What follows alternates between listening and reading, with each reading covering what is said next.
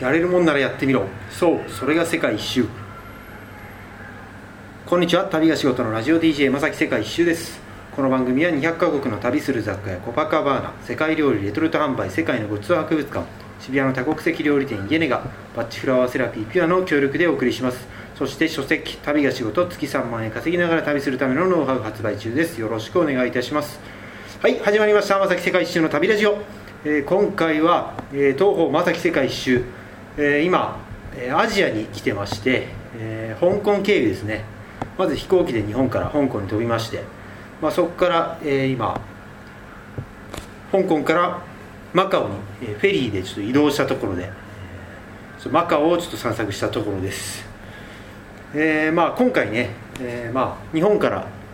えー僕香港までマイレージのチケット買いましてえーまあ、そこから、えーちょっとアジアの旅で、えータイの方までちょっと行こうとしている最中なんですけど、まあ、ちょっとタイミング的にちょうどマカオということで、えー今回ちょっとマカオのお話をさせていただこうと思います、えーちょっとこの旅ラジオもう私自体がもう海外に行きまくってまして、ねなかなかちょっとスタジオで最近撮れてないんですけど、まあ、今回はちょっとマカオからお送りします。まあ、マカオって名前は多分知ってる方リスナーの方もすごい多いと思うんですけどね。まあ名前聞きますが、まあ、ちょっとご説明させていただきますと、まあ、香港香港だったら皆さん歴史的な経緯もわかるかな、まあ、イギリスの支配があって、まあ、中国の一部ですよね本当に、えー南東のと一部がイギリス領になっていたと。そしてまあ最近返還されたんですけど。まあ、実はそのマカオに関しましても、まあポルトガルの支配があった地域なんですね。元はポルトガルが支配してまして、まあ、これも返還されてから今マカオ特別行政区ということで一応中国に戻りましたけど、まあ、実質上はパタカという別の通貨を使っている地域になります、まあ、大抵の方はカジノだとか、まあ、すごい華やかな印象があるところで知ってるかななんて方もいるかと思いますけど、まあ、実は世界遺産があったりとか、まあ、カジノ以外にも楽しみがあったりする地域です、まあ、早速僕、まあ、香港から高速フェリーターボジェットに乗りまして、えーまあ、大体本当にもう2000円3000円ぐらいで、えーマカオに渡れるんですけど、まあ、香港島から渡りまして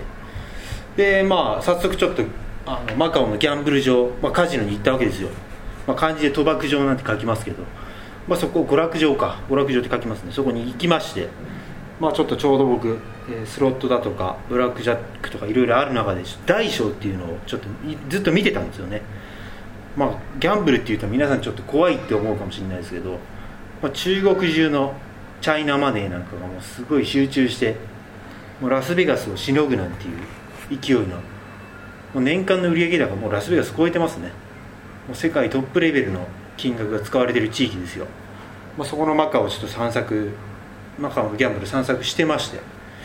まあちょっとそんなにお金使っちゃいけないんですけどやっぱ旅人たるもの実際やってみないと伝わらないかなというかそのギャンブルの面白さというのを皆さんにお伝えできないかと思って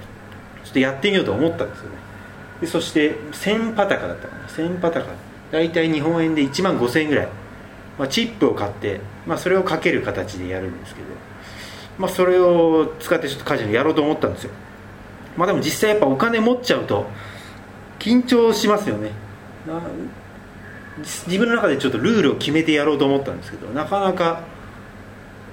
簡単に進まずちょっとたじろぐところがありまして皆さんカジノや海外でしかできないですからね。ラスベガスとかマカオでしかできないんですけど、まあ、僕ちょっと実際やろうとしましてなかなかやっぱかけられないんですよね。実際お金持っちゃうとそれがゼロになったらどうしよう。逆に、まあ、それが2倍になったら合流してやろうなんて思いますけど。一応僕の中ではこうなんだろう結局確率論だと思うんですよね。カジノって確率論なんでそこを分かんないでやったとしても2回3回と回数を重ねるごとに負ける確率がやっぱ高くなると思うんですよね。プロギャンブラーの人たちはそのちゃんと確率論を分かった上でこうギャンブルやってると思うんですけど。まあそれで僕は大小っていうあのサイコロを3つ振りまして。で、まあ、その合計の数が大きければ大小さければ小っていうゲームがあるんですよね、まあ、11を境に10以下だったら小ですね。でさらに12131415、えー17あとまあゾロ目だったら111だったらゾロ目なんですけど、まあ、そういうゲームがあります。でまあもう僕名前本名小坂井正樹なんでもう必ずショーにしようとちょっと決めまして。でさらに ATM があるところでパタカ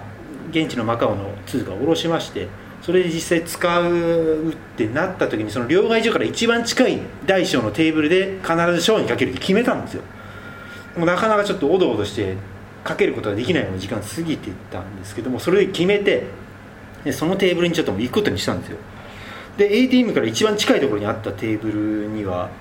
まあ、おばさんのディーラーがちょっと立ってましてアジア系ですよね。いろんなディーラーいるんですけど全員がマカオ人なのか分かんないんですけどね。おばさんがいたんですよ。で過去に出たデータとかも全部出てるんですよね。前回大だった前回小だったみたいなのがあるんですけどまあ割とランダムなんですよね。大も小もランダムに入ってる。あこれはまあそんなに大大大大って来てる時であれば次も大だろうって思いますけど、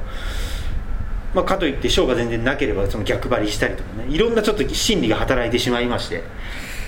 実際こうテーブルの前に立つとルールって守れないものなんですよね。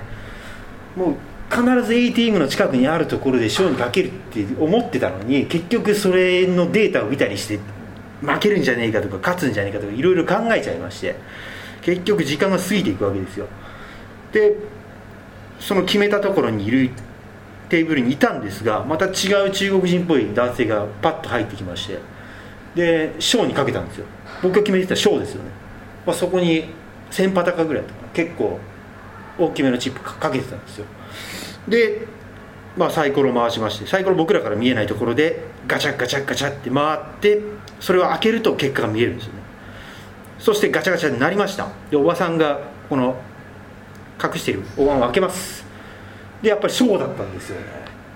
でこれ見てちょっとショック受けましてルール通りにパッとやってればこれで1万5000円が3万円になったわけです。倍になるんですよ。勝てば倍。その言った通りの小例えばもうサイコロの数が223とかだったとすれば合計7なんで小です。小だったとすれば2倍になるんですけど、まあ、ちょっとショック受けましてルール通りにやってれば勝ってたのに結局それかけられなかったと。いうことになりまして、まあ、結局そのまままたおどおどしてしまうわけですよ。他の人たちが周りのテーブルとかでいろいろ盛り上がってもう大大大大って来てればみんな大にかけるわけですよ。もうすごい金額何十万円がそこにみんなが大に投じられるわけですよ。そういうの見てるとあ次も大だろうってなるし。で今実際そのテーブル結構閑散としてるテーブルだったんですけどその人は賞にかけてるわけですよ。で実際賞にかけて倍になってるの見てますからもうなおさらどうしようってなるわけですよ。でもう結局そこでかけられなくて一回僕もそのテーブル離れてもうカジノ場出たんですよね。で一回近くにあのコンビニがあったんでちょっとそこでジュース買ったりして冷静になりながらやっぱお金持っちゃうと人間こう狂っちゃうなと思いました。実際決めてたルールが守れなくなるという、まあ、おそらくこのままやり続け2回3回でやったら絶対に負け負の連鎖になるだろうと思ったんですよ。もうこれは絶対次こそもうショーにかけてもう一発で終わらせようと思いまして。でまた戻りましてリスボンホテルっていうホテルですよ。大きな、まあ、カジノやってるホテル行きまして。でまた同じテーブルに行きましてもう今度はもう何も考えずもとにかくショーのところにもう一気にチップを置いたわけですよ。でおばさんはななんだこのアジア人はみたいな感じさっきいた男かみたいな感じだったんですけど。でまたガチャガチャガチャっとサイコロをランダムに回しましてそして開けるわけですよ。で見ると今度はもう645もうめっちゃ多い数字なんですよ。思いっきり大ですよ。でも一気にもう僕のかけていた1万5000円というお金がゼロになったわけですね、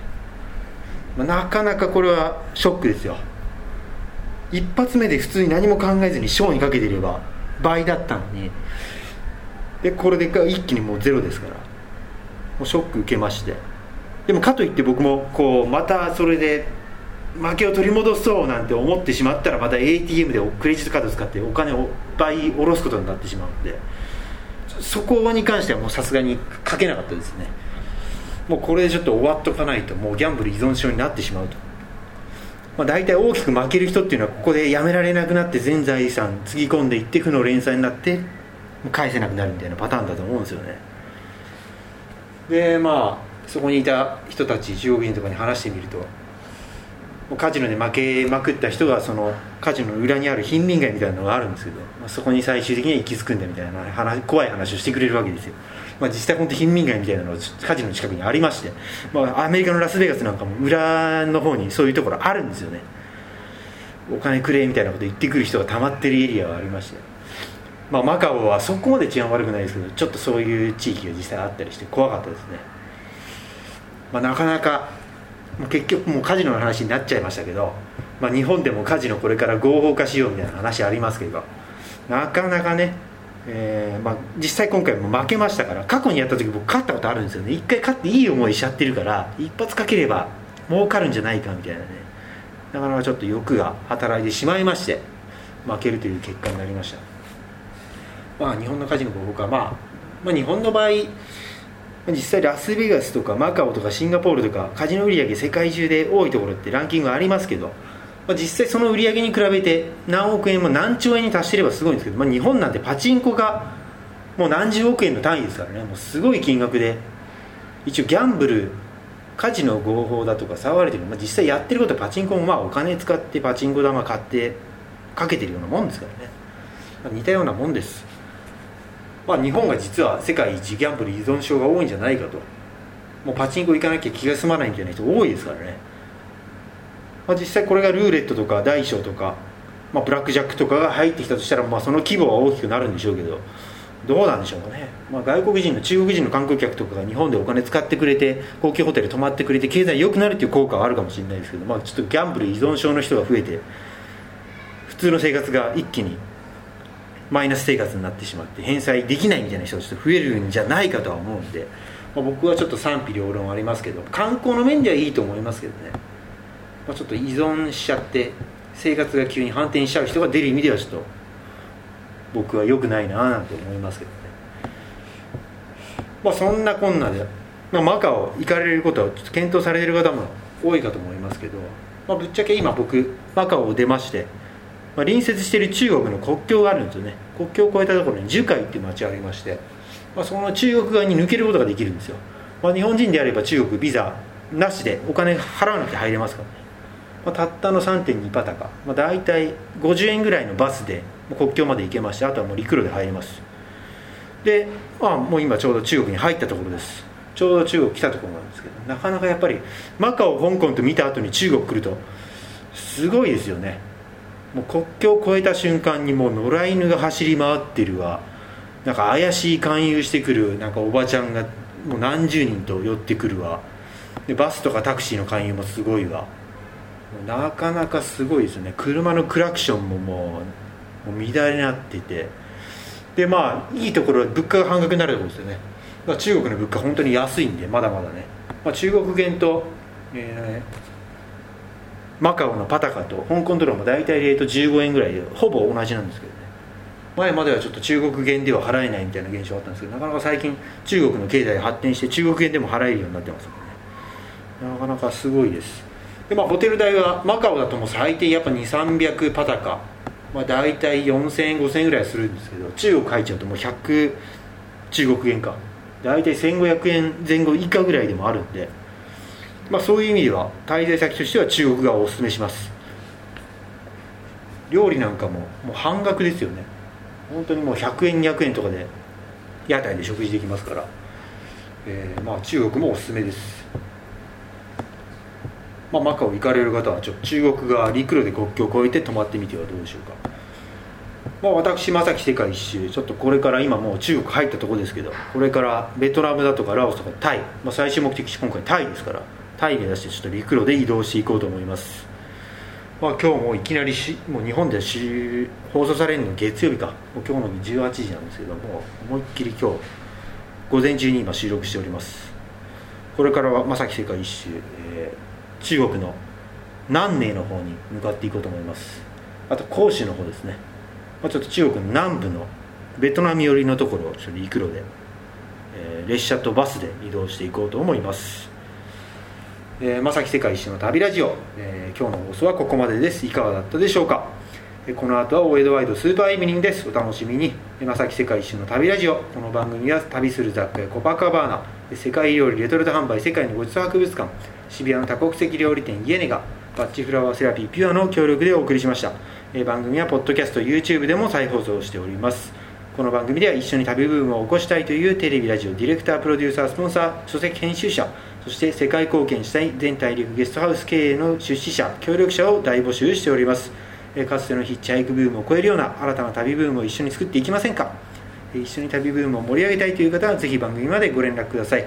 そして毎週火曜23時15分からテレビ朝日陸海空こんな時間に地球征服するなんて山崎世界一周も出演しながら制作しておりますのでご覧ください。旅が仕事月3万円稼ぎながら旅するノウハウ。独裁国家に行ってきたも全国書店で発売中です。どうぞよろしくお願いします。お相手はまさき世界一周でした。旅とは永遠に続く筋書きのないドラマである。